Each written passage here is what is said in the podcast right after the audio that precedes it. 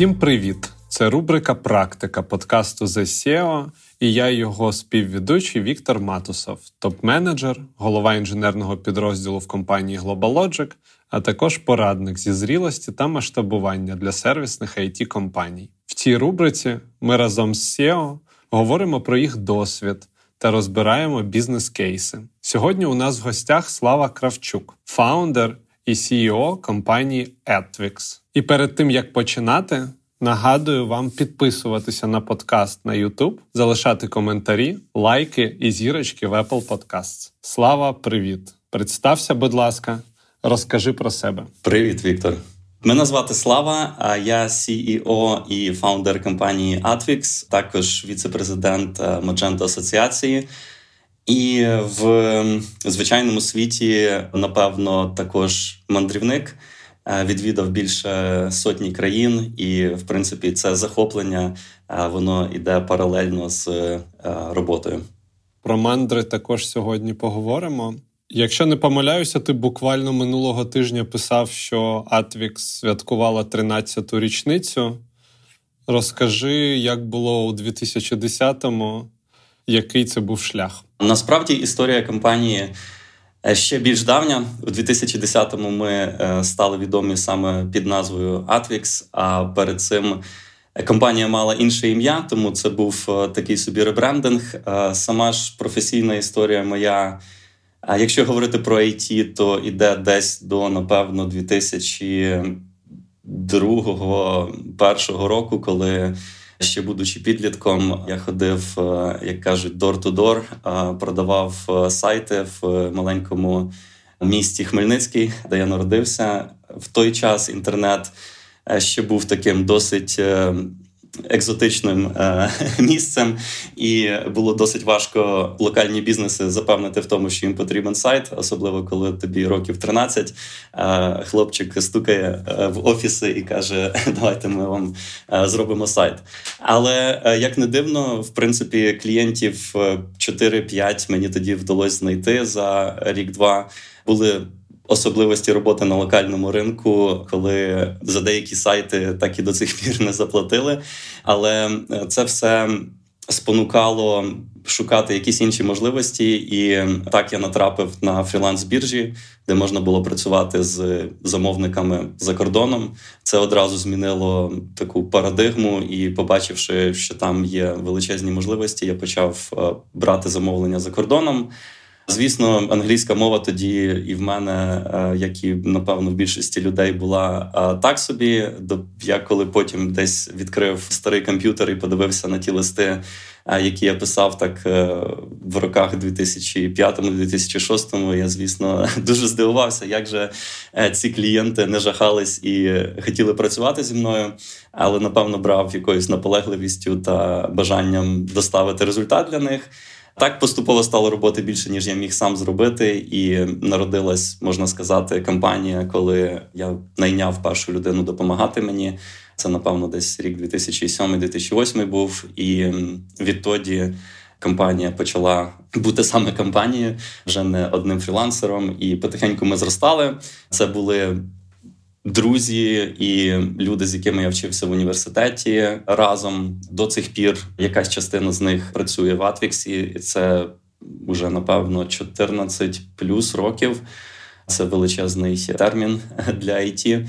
Я дуже радий, що ці люди залишилися і пройшли зі мною цей шлях. Це дуже цінно, і вони, так би мовити, як і компанія, перезнаходили реінвент себе, тобто заново якось е, покращували свої скіли, міняли сферу діяльності, росли професійно.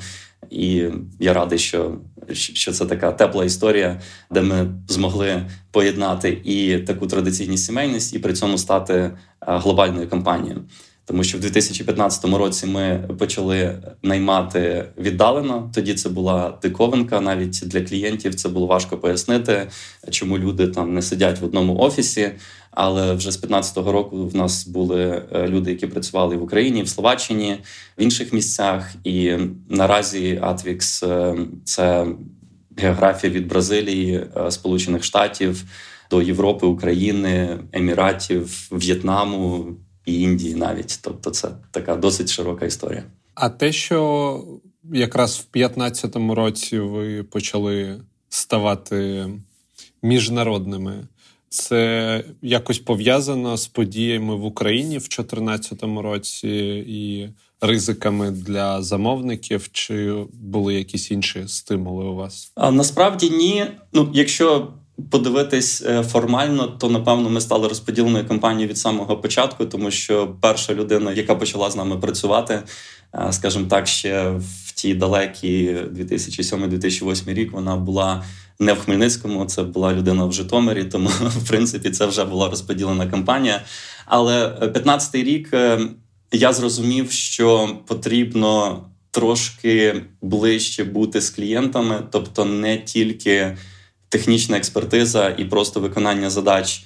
Вирішує питання, скажімо так, для клієнтів. А щоб будувати якісь партнерські зв'язки, отримувати більше замовлень, потрібно більше з ними зустрічатися, проводити часу, відвідувати якісь е, події. І робити це, базуючись в Хмельницькому, було досить важко, тому що якщо ти хотів кудись е, поїхати на будь-яку подію, це потрібно їхати в Київ, потім з Києва кудись летіти. І в той час там з інфраструктурою в Україні це займало дуже багато часу і зусиль.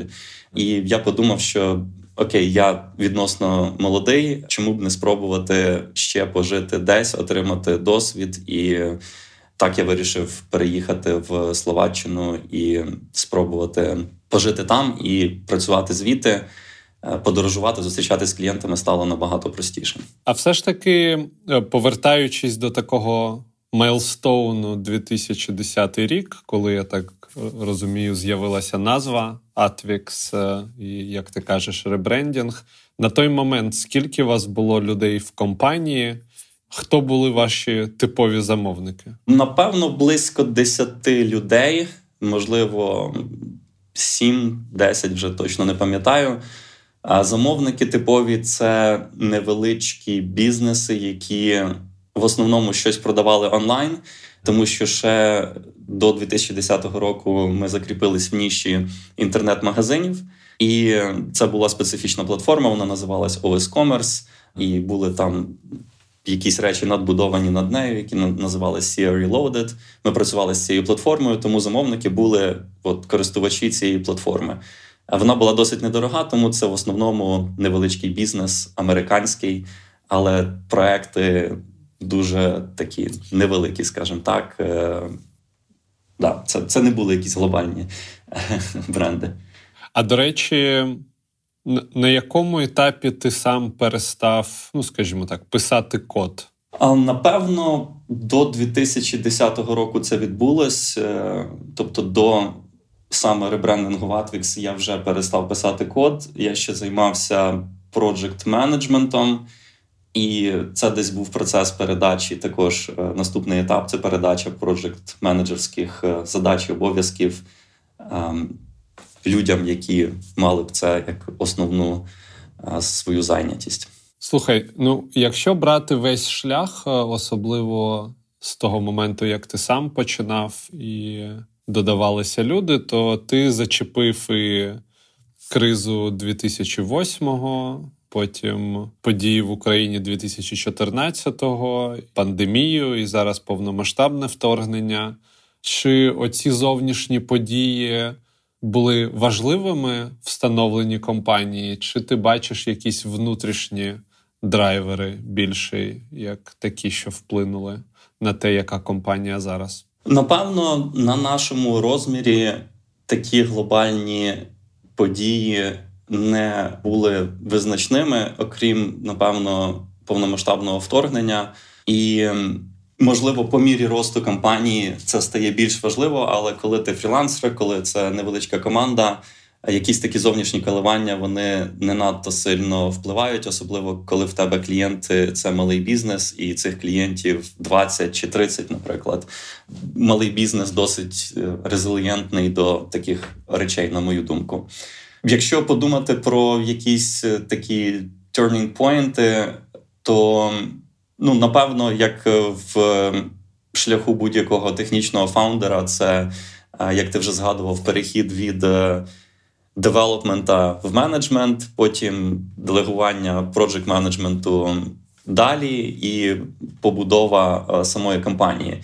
І тут е, складність в тому, що виростаючи в Україні, особливо в невеликому місті, ти не маєш якихось е, прикладів перед собою, як взагалі інші компанії працюють, особливо в ІТ, особливо більшого розміру, і доводиться багато чого якось придумувати, і не завжди, напевно, ці рішення оптимальні чи без практиси в індустрії, але тим не менш іноді вони досить креативні і переживаються на довгі-довгі роки і стають якоюсь такою родзинкою, якої ніби більше ніде немає, але в той же час вона має великий сенс і для тих людей, особливо які в цьому знаходять якусь таку окрему ідею, яка їх запалює.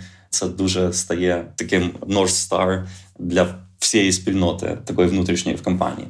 Але звісно, шлях, скажімо так, підприємця він е, повний якихось неочікуваних речей, і напевно іде розвиток компанії рука об руку з розвитком тих особистостей, які в менеджменті компанії, і в першу чергу, звісно, CEO компанії. Тому доводилось переживати якісь е, такі кризові моменти, коли, наприклад. Е, якась е, замовники пробували якось е, забрати девелоперів, там працювати напряму, якісь такі драми невеличкі, е, які зараз уже, звісно, не вважаються чимось великим, але на той час, коли компанія зовсім невеличка і є якась велика залежність від цих замовників, тоді такі події сприймались серйозно. А от серед нових процесів, інструментів чи структур, які ти і твоя команда в керівництві компанії за ці роки, як ти кажеш, вигадали і впровадили.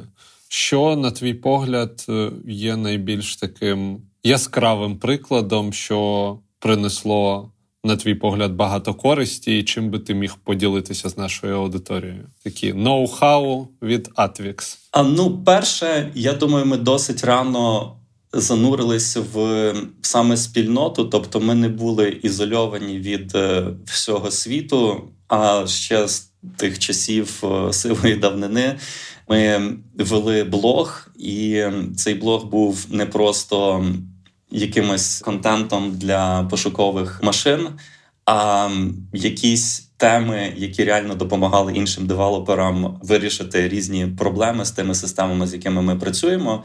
І парадоксально, ось буквально в цьому році, в 2023-му, ми найняли розробника з Бразилії, і коли я готувався до фінального інтерв'ю з ним, я просто по його імені е, шукав в своїй поштовій е, скринці резюме цієї людини, але натрапив на загадку, що ця людина коментувала наш блог ще в 2013 році. Тобто, 10 років назад був тачпоінт нашої компанії е, з цим бразильським розробником, і ось він тепер в нас працює. Грати вдовгу і розбудова іміджу компанії саме в спільноті також з точки зору бренду роботодавця.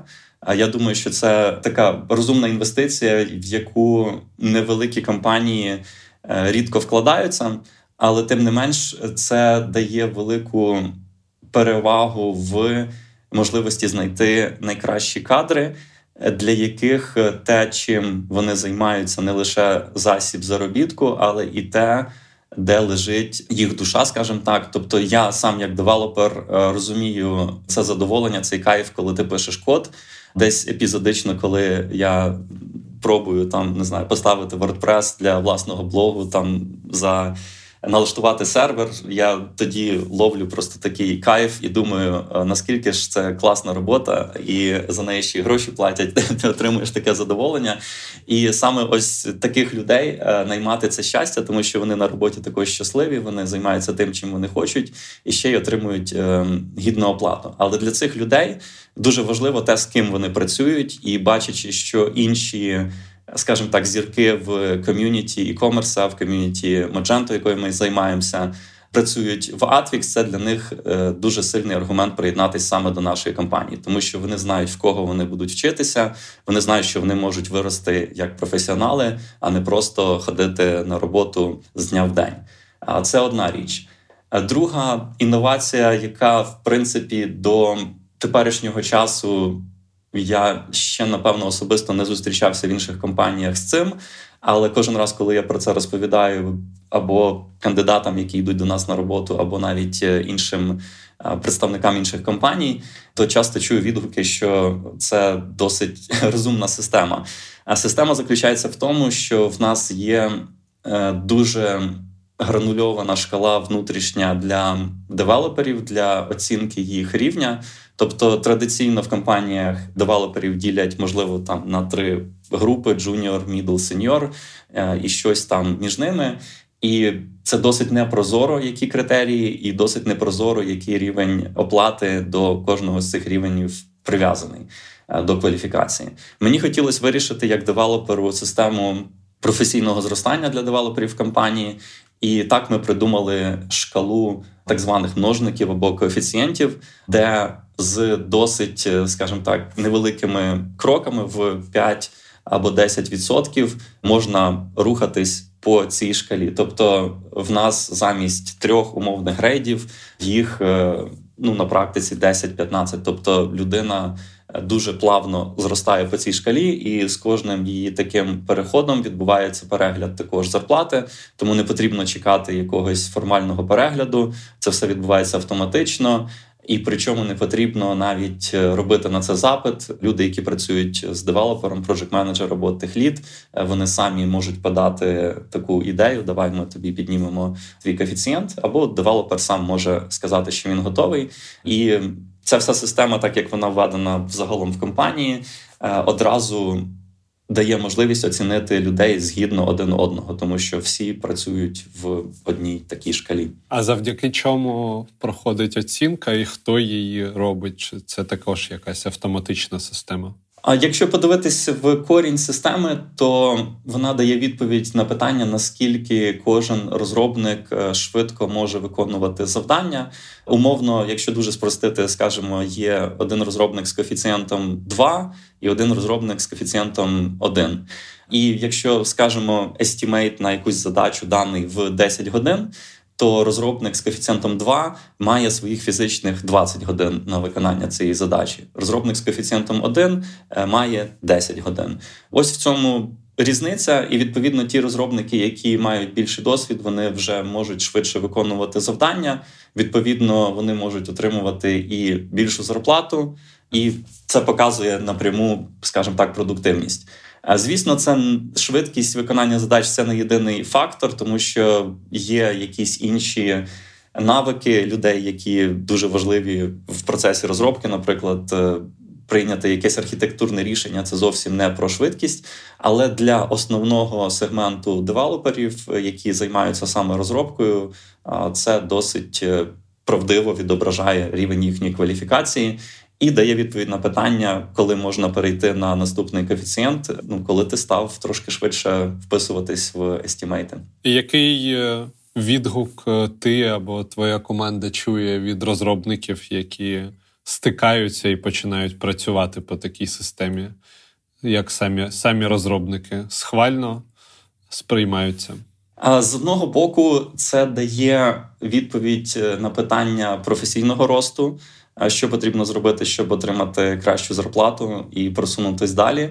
Також е, це система, яка справедлива, тобто вона одна для всіх, і ми вирішуємо цим питання, коли по суті неможливо, що ми зі сторони візьмемо когось на такий же рівень, але на більшу зарплату, що досить часто в інших компаніях буває. Якщо ми бачимо, що ми йдемо наймати людину і наша система уже ті рівні зарплати, які в нас прив'язані до цих множників, вони не відповідають ринку. Ми просто переглядаємо всю шкалу, і відповідно зарплати реіндексуються абсолютно для всіх в компанії. Тому всі розуміють, що вони знаходяться в ринкових умовах і е, справедливих відносно інших. Тобто, це е, дуже великі плюси з того, що потребує додаткового трошки адміністрування і уваги. Це дисципліна з, скажімо так, обліком цього часу, тобто звітування в жирі за зроблені тікети, тобто ці всі таймлоги. Це можливо інша сторона цієї медалі, тому що вона вимагає. Дисципліни в цьому, тобто вчасно звітувати за цей час, кожен день відмічати, скільки часу витрачено на кожен тікет. І напевно, це те, що викликало в девелоперів найбільші такі зусилля, вимагало від них. Але з часом е, це стає звичкою і вже не є проблемою. Тобто, якщо подивитися на всі переваги, які дає ця система, це перекриває ті вимоги щодо адміністрування її. А на сьогоднішній день в своїй ролі Chief Executive Officer, які сфери в компанії, які функції, які задачі ти власне покриваєш? В період е, зростання компанії, на щастя, зараз саме такий період. Увага від е, CEO, вона перекладається, скажімо так, між різними е, напрямками, в залежності від того, що наразі є пріоритетом або тим місцем, яке потрібно, скажімо так, розтягнути трішки, щоб компанія могла зростати. І за рік е, це можуть бути абсолютно різні речі: від е, продажів, маркетингу до навіть делівері, тому що часто люди дивуються, що можна робити в делівері. Тобто, це ж так зрозуміло. Давайте просто продавати. Це головна проблема. А далі якось зробимо, бо ми всі вміємо робити. Але насправді ці речі йдуть рука об руку, тому що продавати проекти різного розміру потрібно з різним підходом, скажімо так, і з залученням практик в делівері, тому що з якогось розміру компанії клієнти починають дуже прискіпливо звертати увагу не тільки на те.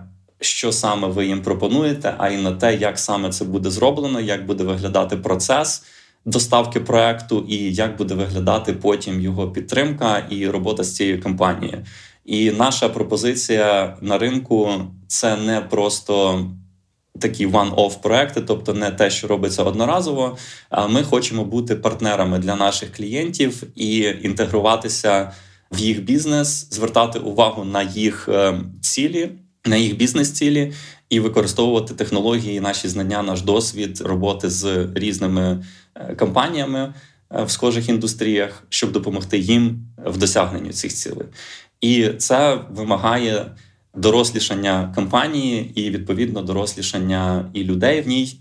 І іноді це нові найми людей з відповідним досвідом, але також це велика робота з колективом компанії для того, щоб потихеньку давати їм цю оновлену картину світу, пояснювати їм, що сьогодні змінилося в порівнянні з тим, як ми працювали два чи три роки назад що тепер інше в клієнтах, як змінились вимоги до нас, як до партнерів, і, скажімо так, ось ця комунікація і робота над е, культурою, над розумінням того, хто ми вимагає саме напевно від е, CEO багато часу. Це одна частина. Друга частина це.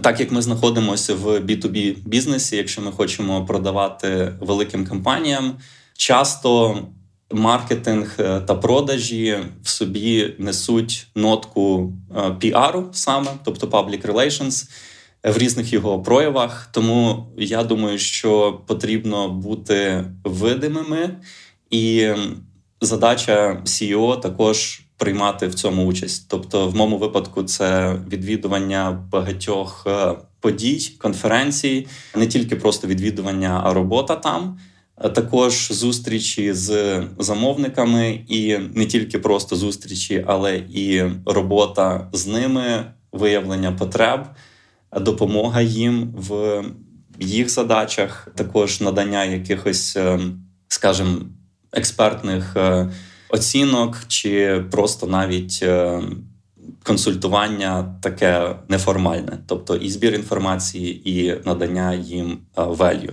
А тому, що люди вже хочуть е, з певного рівня е, компанії звертають увагу на те, з ким вони працюють, і вони хочуть мати персональні відносини також з ключовими людьми в компаніях-підрядниках. Вони не хочуть просто працювати, скажімо, з такою чорною коробкою. Е, до речі, про замовників. Якщо не помиляюся, більшість ваших поточних замовників вони зі штатів, які з цього витікають виклики та переваги для вас? Саме штати для нас стратегічний ринок, тому що, по-перше, це величезний ринок. По-друге, він досить е, гомогенний. Тобто мова англійська використовується на всьому цьому ринку. І якщо порівнювати з Європою, то набагато простіше е, з точки зору продажів і маркетингу цілитись в ринок, з яким ми можемо комунікувати однією мовою з одними меседжами, ніж робити це на якусь десятки мов і цілитись на локальні ринки, як би це нам потрібно було в Європі. Штати також лідер в електронній комерції е, в світі, і це є нашою спеціалізацією, тому це дуже такий натуральний е, ринок для нас. Щодо викликів е, роботи з Америкою, напевно, саме головне це культурні виклики, тому що вихідцям з Східної Європи, з України, зокрема, не завжди просто розуміти якісь культурні нюанси. А для того, щоб працювати з людьми з іншої культури, будь-якої Америка чи не Америка, потрібно їх розуміти, і потрібно, щоб ці люди також розуміли, що ви їх розумієте.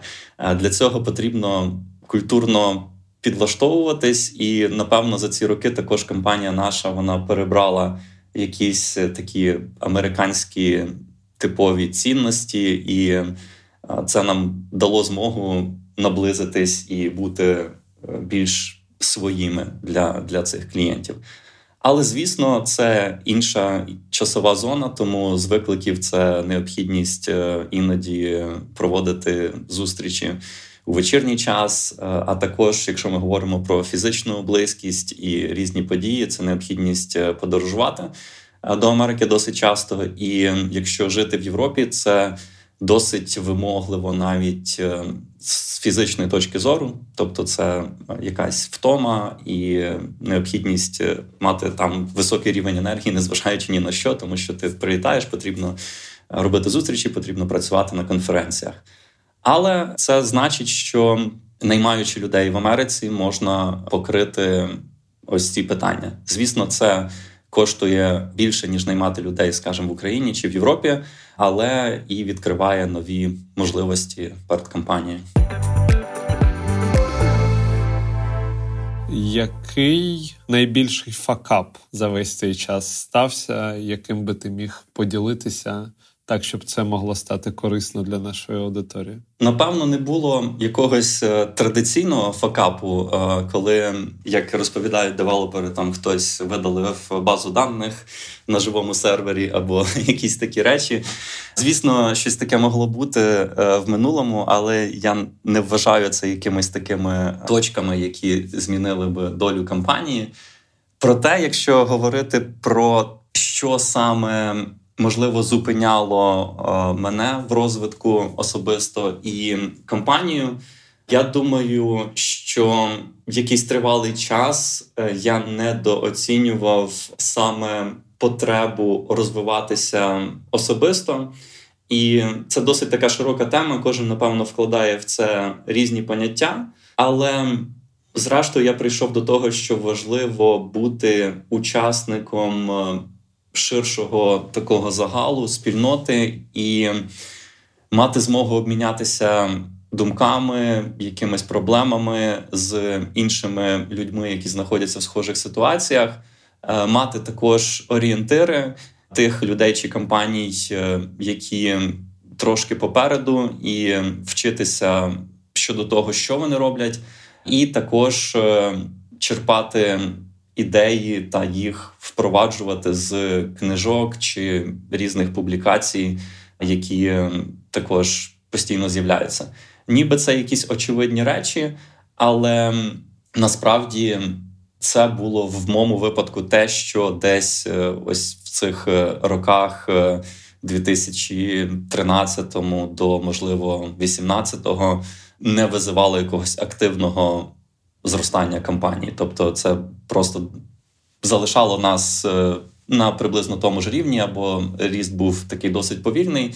До того часу, поки цим зростанням свідомо я не став займатися. Якщо погуглити твоє ім'я, багато у видачі пов'язано із твоєю подорожжю Африкою. Можеш, будь ласка, нашим слухачам розказати трошки, що це було, коли це було, як це було, Як ця подорож вплинула на тебе і, можливо, на бізнес компанії? Десь е, в 2017-18 році я листав ем, інтернет, скажімо так, і я натрапив на таку картинку, де хтось зі знайомих е, проклав маршрут з України е, з Хмельницького до Південної Африки до Кейптауну. Е, просто на Google мапі. Звісно, цей маршрут пролягав через не дуже практично доступні країни, типу Центральноафриканської Республіки, Лівії і так далі. Але сама ідея в тому, що можна щось таке здійснити, вона посилилась в моїй голові, і далі вже я якимось чином почав е, вивчати інформацію щодо цього, тому що подорожі завжди. Мене манили, і мені хотілося завжди здійснити якусь далеку подорож автомобілем е, тривалу, і цього я ніколи не робив. Тому подорож е, автомобілем до самого краю Африки здавалась мені чимось е, захоплюючим і таким дуже класним проектом. Шукаючи інформацію, я натрапив на історію пари бельгійської, яка на старенькому лендкрузері вирішила перетнути Демократичну Республіку Конго. Деякі дні забиралась в багно, де вони долали тільки один кілометр за весь день, відкопуючи цей автомобіль. В деякий час вони втікали від людожерів з мачете, які гнались е, за ними. І е, це досить так е, збудило мою свідомість. Я пам'ятаю, що я читав це запоєм цю історію до глибокої ночі і вирішив, що ось це така пригода на все життя a lifetime. Звісно, до такого екстриму я не хотів іти і наражати себе на якусь свідому небезпеку, але хотілося відчути ось такий пригодницький дух і здійснити таку велику затію. Потрібно було прийняти рішення, чи їду я чи ні, чи хочу це зробити. І звісно, це було важко, тому що. Компанія на той момент налічувала приблизно 30 людей, напевно. Тобто, щось ми робили, Напевно, в кожного власника бізнесу є страх. А що буде, якщо я кудись поїду? В деяких він навіть е, на відпустку розповсюджується. А як же ці всі справи відпустити? Як все організувати так, щоб не повернутись до якогось згарища, де вже нічого немає? Тому важко було прийняти рішення, але я собі задав просте питання: чи взагалі я хотів би в своєму житті це зробити?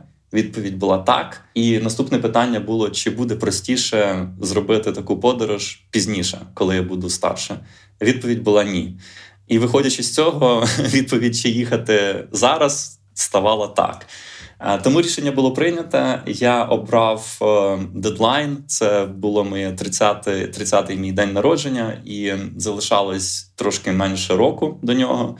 І почав готуватися. Звісно, велика частина була про процеси, як налагодити процеси в компанії, як передати всі свої обов'язки іншим людям, щоб я не був блокером, щоб я міг бути без зв'язку тривалий час. І е, паралельно це відбувалось також зі зростанням компанії, і було досить непросто. Я домовився з е, своїми топ-менеджерами, е, чи вони готові в'язатись в таку справу. На щастя, вони погодились. Це саме дало змогу мені спокійно вирішитись і готуватись зі впевненістю. І е, процес був досить хаотичний. Машина в мене з'явилась тільки за, здається, три чи два місяці до виїзду. Це досить пізно. І десь там паралельно з цим всім, з подорожами в Америку на конференції, робота в компанії, підготовка до подорожі. Це все було досить досить хаотично. План був виїжджати на наступний день після дня народження. Так не вийшло. Звісно, ми влаштували велику вечірку. Було там більше ста людей. Друзі приїхали, і на наступний день всі хотіли продовжувати. І ми також тому затримали ще день. Потім ще другий день треба там щось щось докрутити до машини і так далі. І в цей момент я зрозумів, якщо ми не виїдемо завтра, то ми ризикуємо застрягнути в Хмельницькому вже надовго. Тому я прийняв рішення: окей, багато чого не готово, будемо там по дорозі розкладати, докручувати і. Але ми поїхали, і це було дуже правильним рішенням, дивлячись назад, тому що це було буквально за півтора-два роки до ковіду, коли це вже ситуація зовсім змінилася, і потім знову повномасштабне вторгнення і так далі. Ці речі вже зробили би цю затію зовсім не такою. Тому ми поїхали. Подорож зайняла близько семи місяців. Тобто, оригінальна задумка була дістатись тільки до Кейптауну, але діставшись до Кейптауну, я подумав, що було б непогано і повернутися назад східним узбережжям Африки. Це означало ще 2-3 місяці, і команда, звісно, трошки цьому не зраділа. Але на щастя, також підтримала мене і дочекалися. І в результаті все пройшло дуже успішно. Я зняв серіал, який називається Африка на колесах. Його можна на Ютубі знайти. Там задокументована е, вся подорож, і частинка також пов'язана з кампанією. Але повертаючись до твого питання про результати, насправді в роботі це дуже допомогло. Це так якось неочевидно, але взявши сабатікал на цих е, майже сім місяців, я для себе особисто дуже, скажімо так, очистив голову, повертаючись уже назад, мені хотілося прямо зануритись в роботу. Люди також відчули цей драйв. І це допомогло також в професійній спільноті, тому що ця історія вона стала такою відомою в наших е, колах, е, пов'язаних з електронною комерцією, з платформою Magento. Мене запрошували виступати навіть на деяких конференціях в якості більш такого якогось мотиваційної е, презентації, доповіді, розповісти про якісь уроки, винесені з цієї подорожі. Але Головне, звісно, це якийсь збагачений життєвий досвід і зовсім інша картина світу. Тому що якщо ти переживаєш якісь е, складні важкі моменти, коли машина ламається, ти десь знаходишся в Нігерійських горах, де поблизу терористи там з ісламської держави на чекпоінтах в сандалях і з автоматом, і ти розумієш, що ти якби зовсім беззахисний, але потрібно якось домовлятись, вибиратись далі, е, проходячи через такі от емоційні качелі. Потім е, інші проблеми вони вже в компанії не здаються чимось величезним. Я впевнений, суттєва частина нашої аудиторії після подкасту одразу підуть на Ютуб шукати і дивитися Африку на колесах. Будемо потрошки закруглятися з тобою наостанок. Яку б пораду ти би хотів дати нашим слухачам? Важко порадити щось одне всім слухачам, але через е, призму того, про що ми говорили, навчання розвитку, я би сказав, що дивлячись назад, там на цей марафон пов'язаний з кампанією, можна сказати, що були різні часи, важкі і не дуже. І зараз, е, зокрема, практично для всіх час важкий. Тобто багато підприємців і не тільки переживають е, емоційний тиск, стрес і необхідність керувати кампанією, коли не все навколо зростає і все райдужно, а потрібно приймати якісь важкі рішення і оцінювати ризики і думати про, про стратегію розвитку, і тим не менш якось продовжувати. Саме в такі важкі часи важлива підтримка, і важливо мати коло спілкування, коло людей, які напевно якісь схожі виклики проходять. Тому це моя напевно порада. Якщо ви ще не знайшли для себе якесь таке коло спілкування, Знайдіть його зараз. Є онлайн е, різні спільноти, в тому числі для it підприємців. Е, також, зокрема, ось ця спільнота е, з CEO також досить важлива. І є не тільки ком'юніті, де люди спілкуються між собою, але і якісь хороші книжки чи, можливо, подкасти. Також це свого роду діалог з авторами, з героями цих історій. І це те, що може давати якусь підтримку і мотивацію, заряд, або, можливо, навіть якісь орієнтири чи відповіді на ті питання, які перед кожним з нас стоять. Тому разом ми сильніші, і напевно ця порада бути разом в різних проявах цього слова. Дякую тобі, Слава. З вами був The SEO подкаст. Віктор Матусов. Перемог вам всім. Слава Україні! Героям слава!